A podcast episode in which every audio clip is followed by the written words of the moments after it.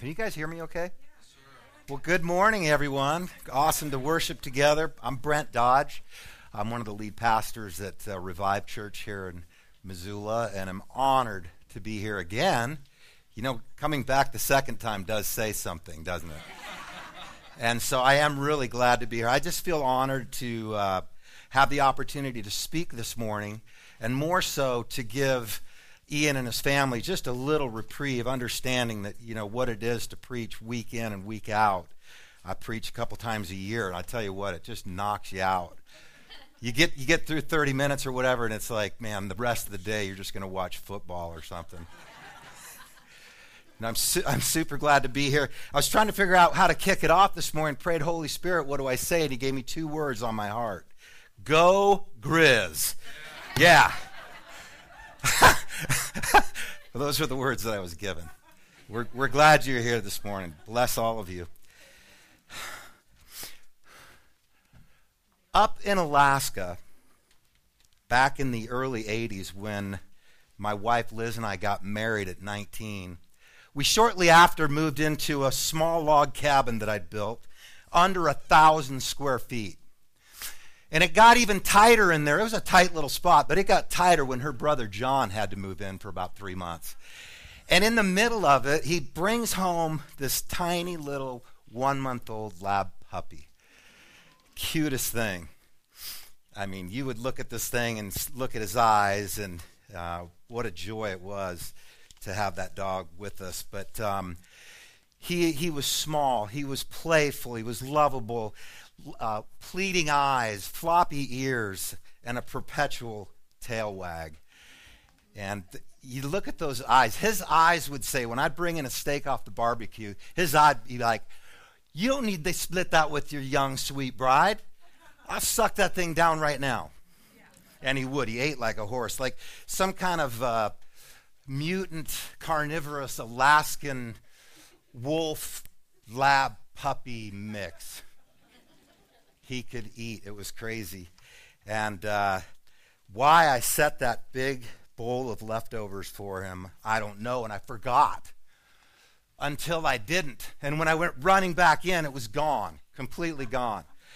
And I gently reached down to grab him, and I opened the door, and I was going to set him down, and it was then that I realized he was wider than he was long.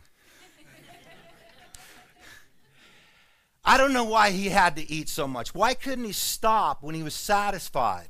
Why did he have to keep eating until he was wider and long? And how much is too much when it comes to things like like eating food? Uh, for example, right? Like when too much makes you feel wider than long and Thanksgiving's coming, right? You're going to be sitting there. You would have all these hors d'oeuvres, the shrimp cocktail. You'd be sitting there after dinner just going, wow, you're watching football, all those commercials about food and cheese and beer whatever. And you're like, man, I'm feeling wider than long. And then you hear him say, hey, dessert's ready.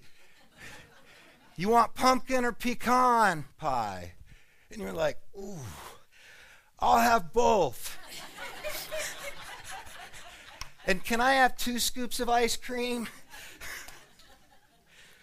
or how about when we take other desires in life to excess to the point that they just no longer satisfy? Eat and be satisfied, not like mutant carnivorous puppy. Too bad the Israelites didn't take this advice when they were blessed every morning with this manna, this bread like substance that God provided them for 40 years while they wandered in the wilderness. And that's our topic this morning as we pick up in Exodus 15 and 16, the story where God's provision for the Israelites outweighed their belly aching tantrums. And so we're going to go into uh, Exodus 15. I got to figure out how this thing works. Right there. There we go. You know, the, the story about the manna gets overshadowed sometimes by what happened just previous, right? The, the splitting of the Red Sea. The Israelites had been in captivity for 430 years in Egypt. God finally comes through with Moses and Aaron and, and the pleading and the plagues. And now all of a sudden they're, they're rushed through a split sea. And they walked across on dry land. And it was then that Pharaoh said, What are we thinking? Let's go after them. And so Pharaoh and his army start to go through the split sea. The Israelites come out on the other side. The sea closes. And they saw God's power that day. And so in Exodus 15, most of the chapters, the victory song that Moses had for God, for, for his power to get them across safely.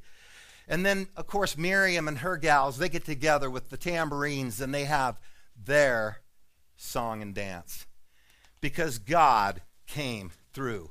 And so in Exodus 15, 22 to 25 and verse 27, let's pick up there. They grumbled in Marah. So then Moses made Israel set out from the Red Sea, and they went into the wilderness of Shur. That's always a good thing, to be certain where you are. They went three days in the wilderness and found no water. When they came to Marah, they could not drink the water of Marah because it was bitter. Therefore, it was named Marah. I'm not sure which came first, the chicken or the egg. And the people grumbled against Moses, saying, What shall we drink? And he cried to the Lord. When we have concerns, we bring them to God. We've got an option. We can grumble like the Israelites. We can be like Moses and cry out, bring our concerns before the Lord. And the Lord responded. He showed him a log. Moses chucks this log in the water, and the water became sweet. So, after traveling roughly a week and about 31 miles, they come to Marah. a, a mere week and 31 miles, and the sounds of the victory songs disintegrated into a belly aching tantrum, grumbling, because they were thirsty. And you know the rest of the story. Well, from Marah, they head to a place called Elim. Elim is a tropical paradise. It's an oasis with 12 springs and 70 palms. It's like like going glamping glamorous camping, like we're out at Paws Up, right? Hey, it's like a glorified KOA. Over here's the, the tennis and the, the mini golf. Over here's the, the showers and laundry. They had it made, right? And you wonder, what's God doing blessing this band of bellyachers? Not only blessing them, taking them to this oasis, the Bible says they were encamped by the water massive amounts of water. You, you didn't get the water in Marah until we made it sweet. We're going to blow you away despite your grumbling. You're going to be encamped by the water. Talk about a heart change for the worse. It wasn't long previous to that when in Exodus 14:31, really just days earlier, the Bible says Israel saw the great power the Lord used against the Egyptians. And they feared the Lord and they believed in the Lord. They feared and they believed. And then we pick up in Exodus 16 1. Seven days, 31 miles into it, that disintegrated into belly aching. And so they go, uh, Exodus 16 1, we'll, we'll pick up there a little bit. They leave Elim, this tropical paradise. They go into the wilderness of sin. And you're like, yeah, they deserve that. Well, it's not a moral state. The wilderness of sin is actually a geographical area between Elim and Mount Sinai. It's not a moral state. And so it's been about a month now. They've been on the road since the Passover and escape from Egypt. And so, just a word on the Passover.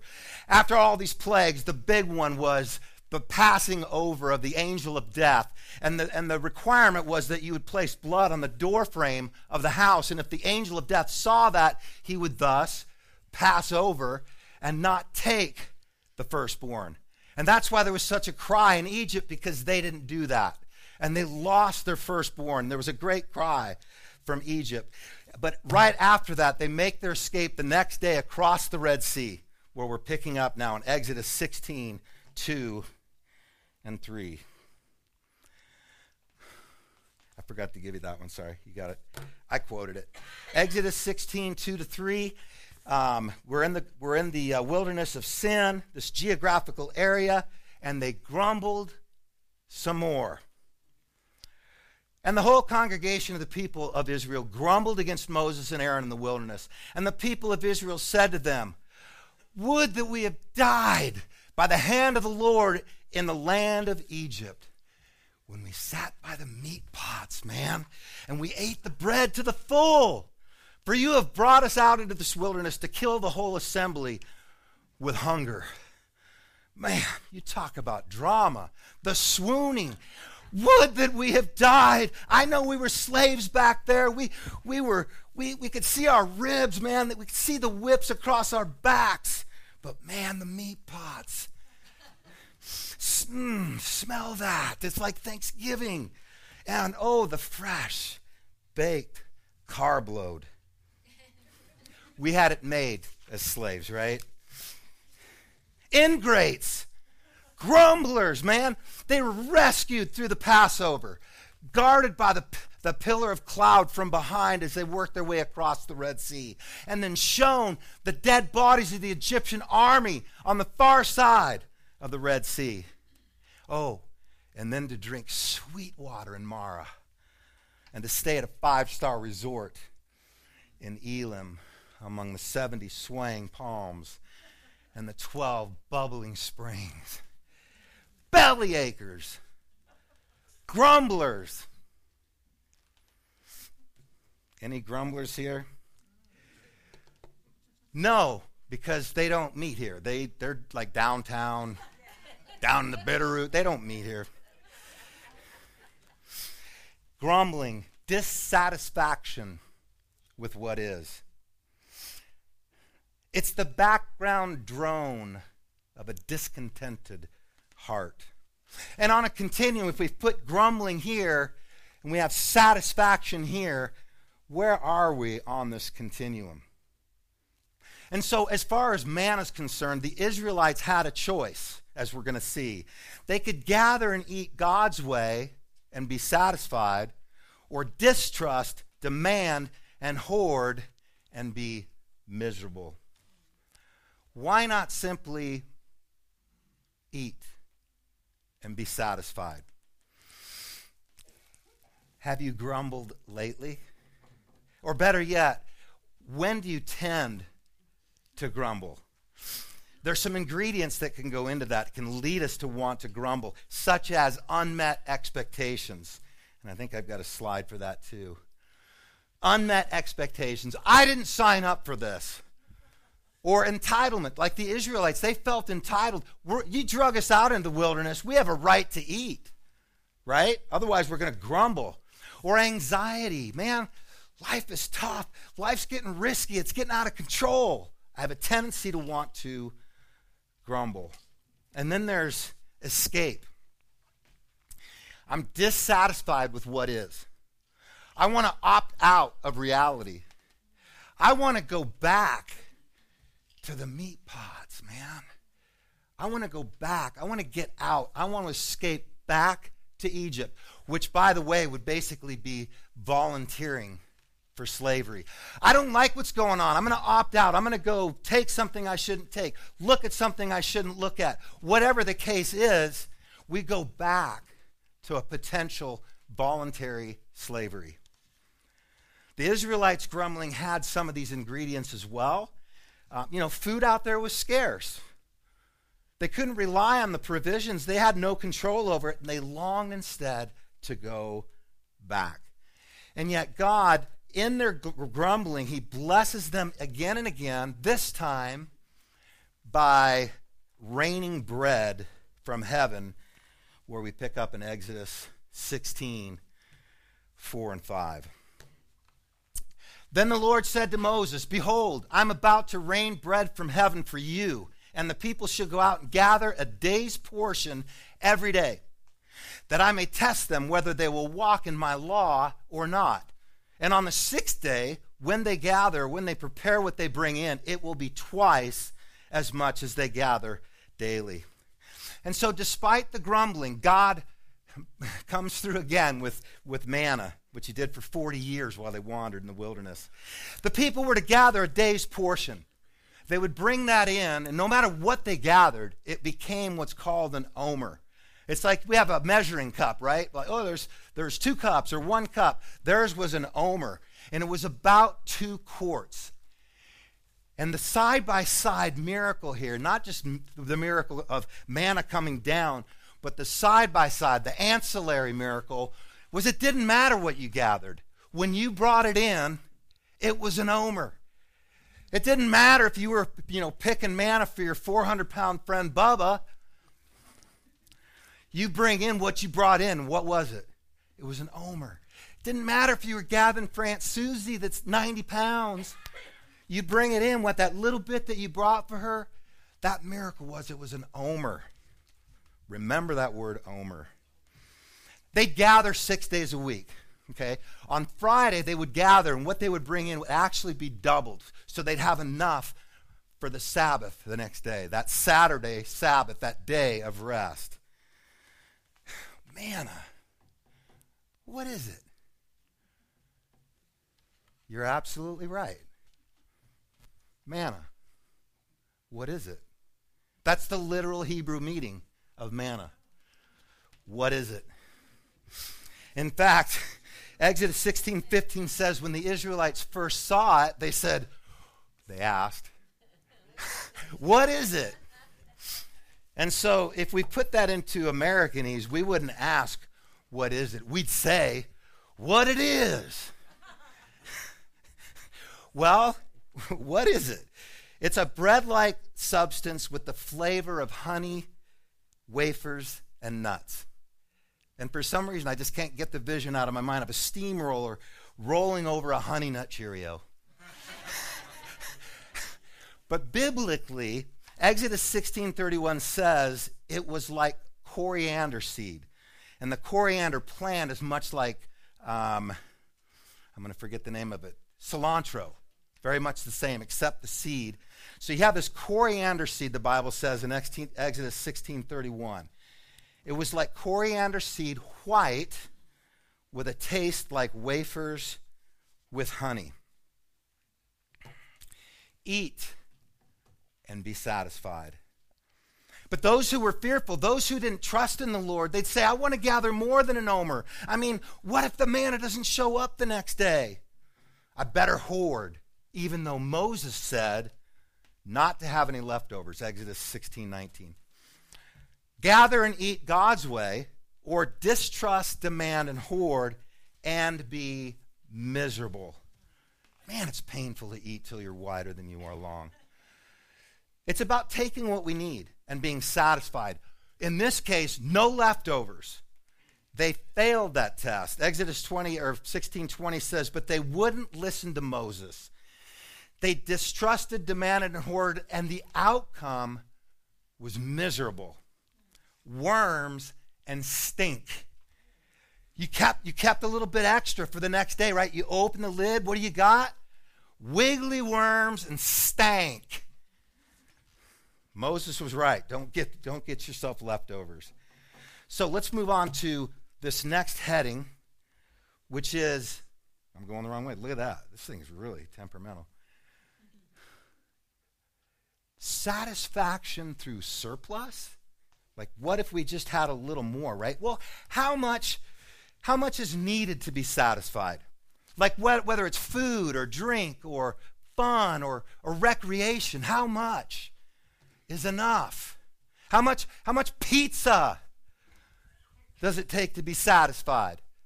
Like the guy that goes into the pizza parlor and he says, I want a large pizza. And the parlor man says, Well, do you want me to cut that into six or eight slices? You think for a minute, you say, You better make it six. I don't think I could eat eight.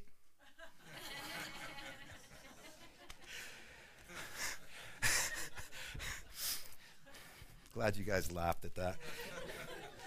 How much fun? How much fun do you need? I went to Disneyland when I was 50.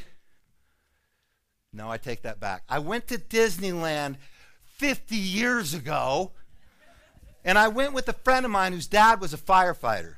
And it was firefighters' night.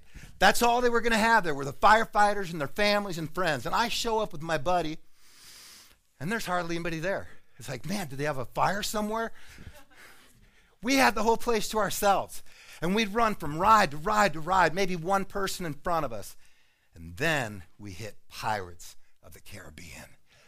And man, we got through that one. We're like back in. We went six, seven, eight times to the point I'm like, enough, Pirates of the Caribbean. Enough's enough. When is enough? Enough. How much surplus? Well, let me ask it this way How much TP, toilet paper, do you need? Right? There was a title fight in Australia right at the outset of the pandemic. And there weren't two guys in the MMA cage. There were three women going after it in a Kmart, man, like beating each other up and scratching, man, drawing blood. You know what they were fighting over? The last carton a TP. What is it with stockpiling supplies as though a surplus will see us through?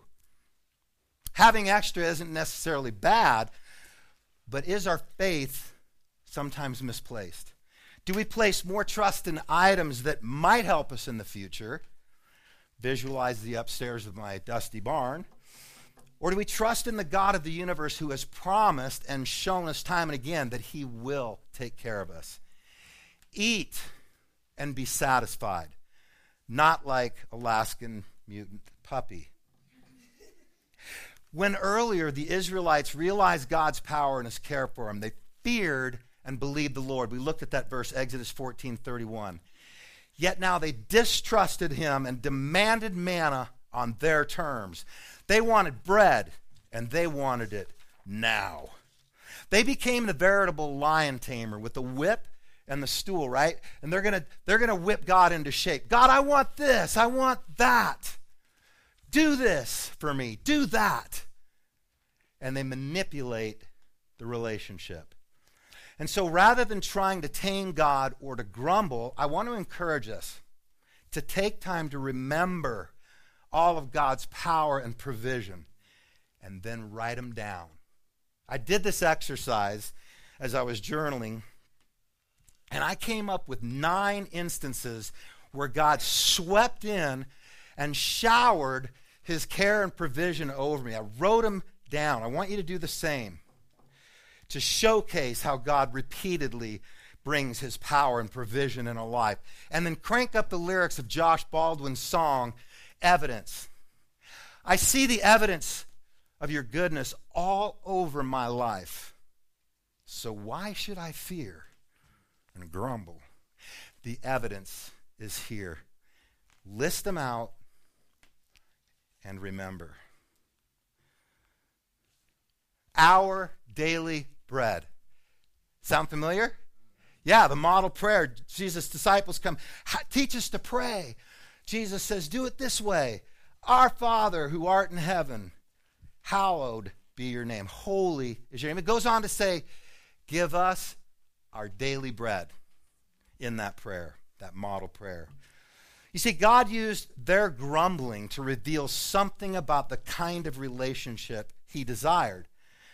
Would they trust him afresh for daily bread? Would they chase God or just bread? And they wanted the bread on their terms, but God's terms were quite personal.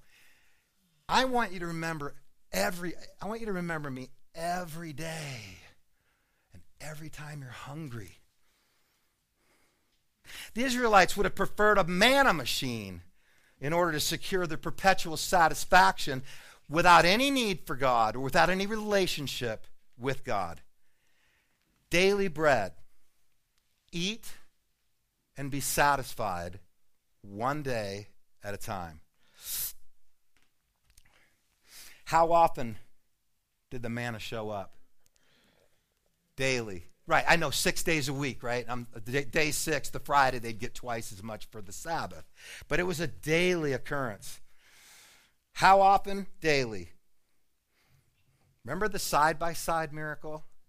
It didn't matter what you gathered, you bring it in and you were satisfied. This is a picture of Jesus. He brings sustenance to us at, at the level we need. It's Jesus bringing us our, our bread, our daily bread. And He is that. He is our provision, our everything, the one who satisfies our hunger and quenches our thirst. And I might add, in abundance. Bible says he's given us all things that pertain to life and godliness, 2 Peter 1 3. So, too often, we seek satisfaction and we do so apart from God.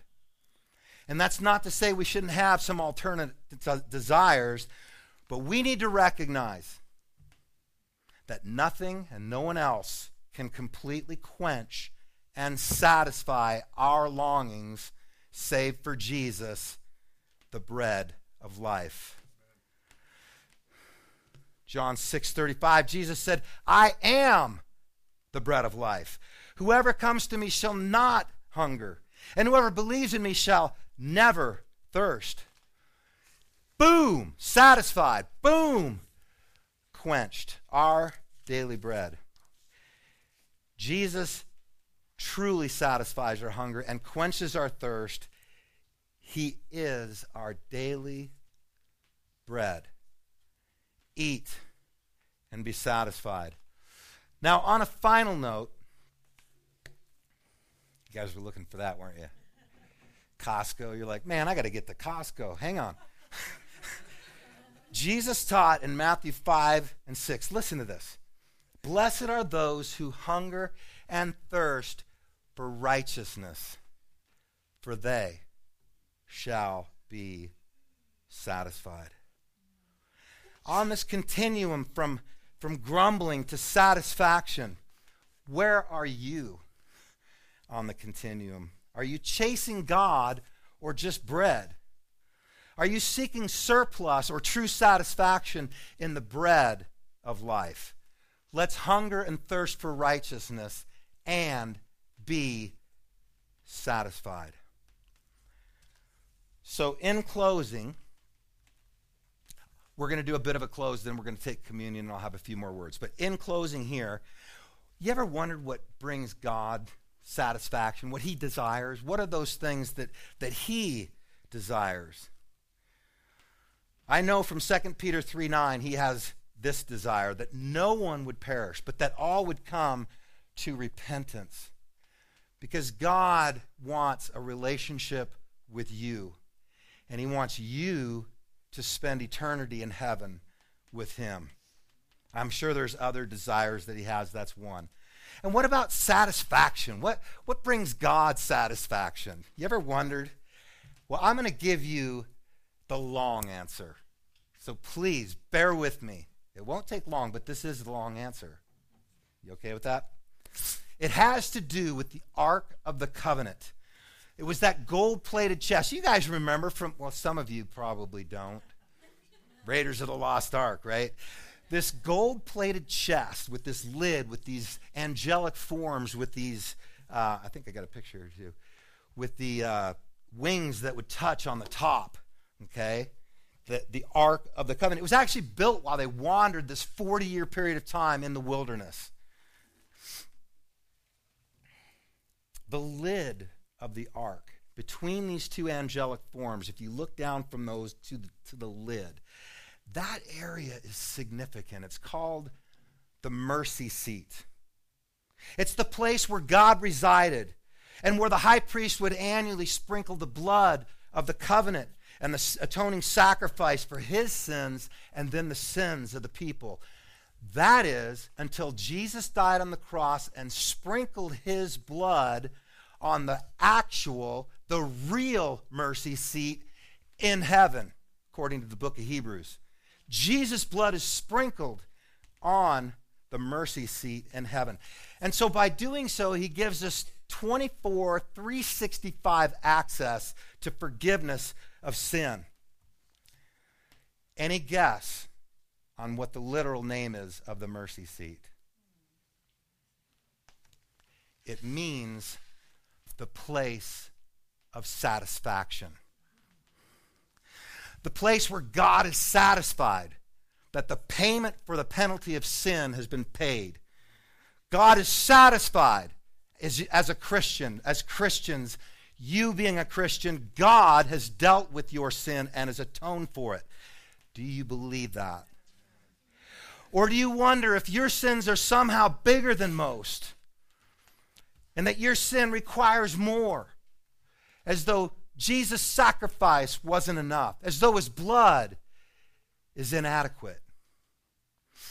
That perhaps your sins demand a surplus of Jesus' blood. Right? Like more is better. Like, how much does it take? Like a five gallon bucket? How much do you need? How about this? How about just a touch of his blood? That's the amount of blood the Israelites were to place on the door frames of their homes on the night of the Passover, and doing so would protect their firstborn. Just a touch. They didn't need to layer it on. Exodus 12 22 basically talks about the, they'd have this basin and they'd take the blood of the lamb and it would be in the basin. And they were to take a hyssop branch which is kind of like a fern leaf that you'd put in much like a little paintbrush. And the Bible says they were to touch the blood to the doorframe. Touch. Do you believe it? That just a touch of Jesus' blood on the mercy seat, and God is satisfied. Amen?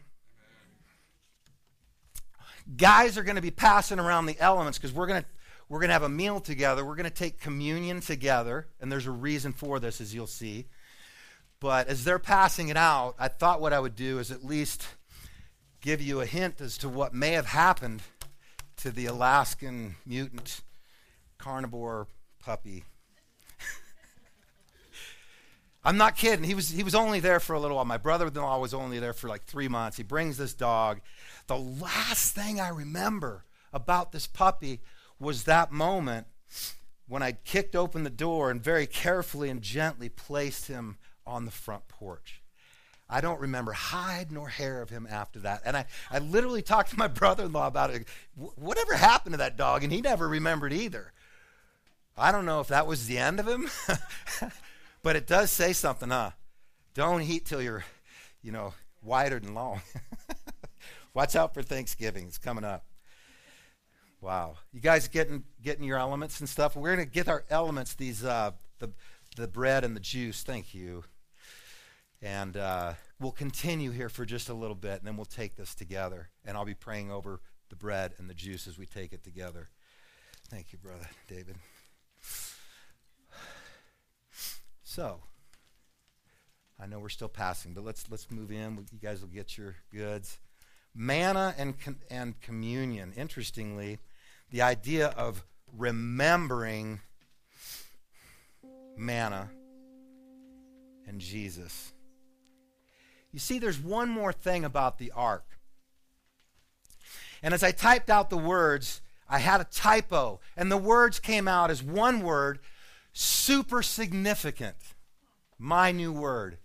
And it is. It's super significant what we're about to talk about as it relates to this Ark of the Covenant. Super significant. In Hebrews 9 3 and 4, the Bible says that there were three items kept with the ark. You may remember those. Number one, the two tablets of stone that God inscribed the Ten Commandments on the Mount Sinai. Those tablets, the ones that weren't broken, are in, according to 1 Kings. They are in the ark. The other two, I'm not sure if they're, they're with or they're adjacent, but they are with the Ark of the Covenant. You remember what the second one was? Aaron's rod that bloomed or budded. It was a sign from God that, that the Levitical priesthood would run through Aaronic line pretty significant. Two tablets of stone, Ten Commandments, pretty significant. You, you remember what the third, you remember the mystery item? It was a golden pot or a golden urn. You know what was in it? An omer of manna. I'm like, what's a what's an omer of manna doing w- with these other This is a top three, man. The stones, the staff, the omer in the golden pot. Because God commanded Moses in Exodus 16:32, let an omer of manna be kept throughout the generations, so that they may see the bread with which I fed you in the wilderness when I brought you out of the land of Egypt. The top three, it made the top three. It's significant, it's super significant. God wanted them and their future generations to see the manna and to remember how He provided their daily bread, to remember God's provision. And it's a lot like taking communion, isn't it? We recall and remember Jesus. Just as the Israelites would look upon the pot of manna and remember all of God's power and provision during their 40 years in the wilderness. See and remember, eat, and be satisfied. And so, as we take communion together here in just a moment, let's recall Jesus' words to his disciples at the Last Supper Do this to remember me. The bread symbolizes his broken body, the juice, his shed blood. His body was broken, his flesh was torn. The scourging whips, as they would whip him 39 times, would wrap around the sides of his back where his muscles and skin were being torn, probably ripping his face and neck, his arms, his chest, his legs, his hips. And the nails pierced his hands and feet. His body was broken, his flesh was torn. See the stripes upon his back. See the nail scarred hands and feet. See and remember. The juice symbolizes Jesus' blood. And the tiny little cup is a reminder that it takes but a touch of Jesus' blood and our Heavenly Father is satisfied. Satisfied that the penalty for our sin has been paid and giving us perpetual access to forgiveness of sin. Amen? A mere touch of Jesus' blood on the mercy seat. And God is satisfied. So as we take this communion now, pray over it momentarily.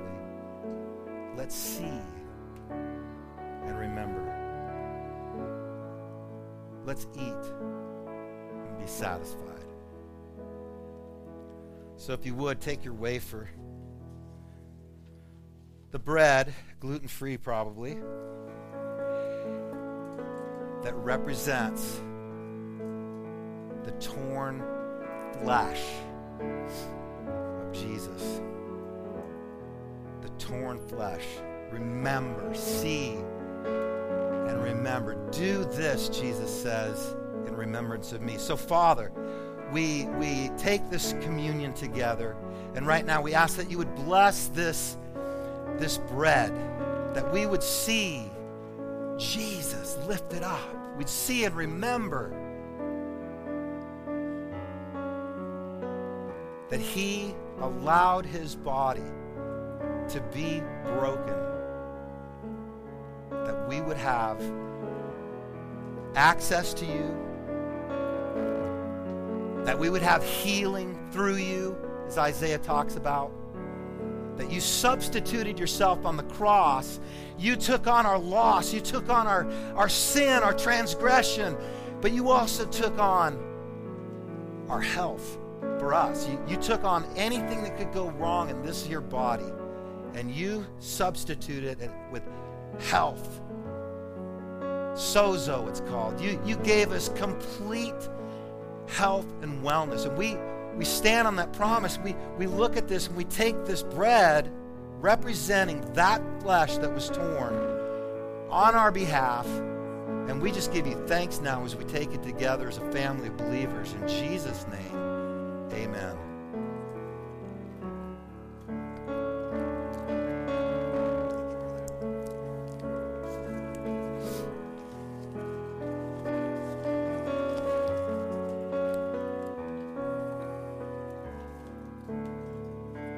Tiny little cup.